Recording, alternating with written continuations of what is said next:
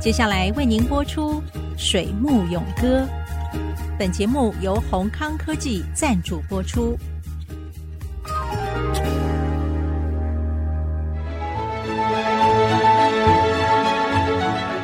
从产业到生涯，听女性科技人的坚持。欢迎收听《水木咏歌》。《水木咏歌》，我是谢美芳。欢迎宏康科技创办人谢永芬董事长。朋友们，大家好。我一直认为啊，您追求的人生啊，是一个讲道理的、合乎逻辑的，以至于呢，这样子的一个发展呢，是成功的。您给正在职场上打带跑啊，努力的科技人什么样的一个建议？对于所谓成功人生经营的这个叫 recipe 哈，一个诀窍，我也有时候跟弱势的这个孩子们讲讲这件事情。我说，有些人有钱不是叫天生有钱。而是他懂得一个道理，就是提早学或提早做，就是在一个观念上面，你愿意提早付出跟提早学习，才能够让你提早收获嘛，跟提早享受。很多人都会很羡慕别人，哇，你怎么那么会赚钱？我说我 day one 也不会的，可是我后来怎么学会的？我后来其实就是从我想，哎，我怎么变第一名？是因为我这次考试啊，因为我三个礼拜以前就已经先看了参考书，我已经知道老师要考什么了。所以老师考的时候我就很淡定嘛，因为我知道考的十题里面有八题我已经会了嘛。那我剩下的这个琢磨的这两题呢，我可以好好仔细想想啊，我还可以猜答案，不是吗？我猜的时间都比你长啊，难怪我命中的机会比你高嘛，对不对？那就当然我第一名喽。同样的这样的道理，你今天在工作当中，你如果是老是想着我要比别人少做一点，或者想要偷偷摸鱼一下，要提早溜。那你又比别人少知道了一点，那下次老板打考据的时候，当然你就比较差嘛。所以说，就是在一个愿意付出、愿意学习、那愿意多做一点，那你当然就早享受嘛。所以我常常就会取笑我们同仁，我说你现在还不努力，你看我都已经把钱赚好了，你还没赚好，那你还不努力，那应该你比我努力嘛。哎，怎么会我晚下班？怎么会你早下班呢？这没道理。那我说你再这样下去，你永远就做不到我的地步了，而且越差越远了。你知道吗？嗯，表示你真的很在乎他们才会这样讲，对不对？嗯，开他们玩笑嘛。你一定是用姐姐或什么样的态度吧？我也很好奇你怎么指责员工的，就是像刚那样吗？不是，说在员工不能够用破口大骂啦，或者是什么糟蹋的方式，我觉得这都不对了。就说在业界有很多主管们对员工讲话，我说不要说是很犀利好了。我说，甚至很多时候是很刻薄这样。那我觉得犀利跟刻薄这件事情，在人的关系上面，就是一个非常非常伤人的一个行为。那我觉得在任何一种关系里面，都不应该用这样子的犀利跟很刻薄的言辞来伤害人。我们还是要拉回来，就是说，其实我们只是想要让事情有了改善。大多数的方法应该是你如何循循善诱，引导他走到你想要他走到的地步。所以说，没事儿，你说开开玩笑也好。旁敲侧击也好，威胁利诱当然也是方法，可是绝对不要到尖酸跟刻薄，那是很伤感觉的。每个人对压力的耐受度都不一样，大多数的人比较容易接受的是被引诱，威胁跟利诱本来就应该恩威并济。这也是我常常在跟我们的很多主管们分享的事情。我说，我做总经理，那你们做副总、做处长或做经理的，我们在同仁面前其实就在演出戏，演什么样的戏？我说，就好像你在家里演肥皂剧也是一样的嘛。我说，有人演严父，就要有人演慈母。严父跟慈母本来就是家庭里面必要的嘛。那要不然，上帝不会创造爸爸又创造妈妈，总要有一个黑脸，就要有一个白脸。那说有一个骂，那就要有一个呼嘛，一定是这样子。演出戏，难道你不会吗？今天我变脸了，我可能说了几句重话，哎，那你的责任就是要去负他呀。那要不然这出戏演不下去嘛。我今天如果说哎演个大好人，那你就要在旁边严格管教啊！你不能说我在骂你又打他一顿，那我再说他，那你又轻轻浮浮。我说那我们怎么叫他往前走？本来在组织里面就是需要有人演黑脸，有人演白脸。那我们今天诶要让同仁要遵守这样子的公司的规定，还是诶我们今天给同仁我要有什么好的福利政策，或者我们想要改变他们的上班的班别或规则，都是一样的道理。人生在任何场合其实都是一出戏。每一个人必须要了解自己角色扮演，就跟你的职场的职位的功能是一样的。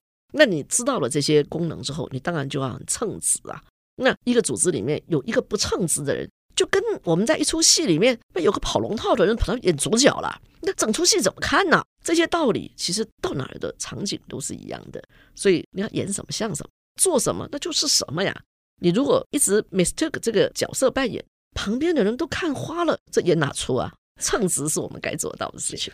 其实这是劳资双方啊，是如何去扮演各自称职的这个角色啊，让这个公司能够更好共荣。员工这件事情，其实我爸爸也教过，因为我爸爸跟我说：“你今天变成个老板了，你绝对不要说你的同仁是你的员工。”他说：“你一定要用同仁来称呼他。为什么？”他说：“因为你讲员工这两个字，你已经代表了资对立了。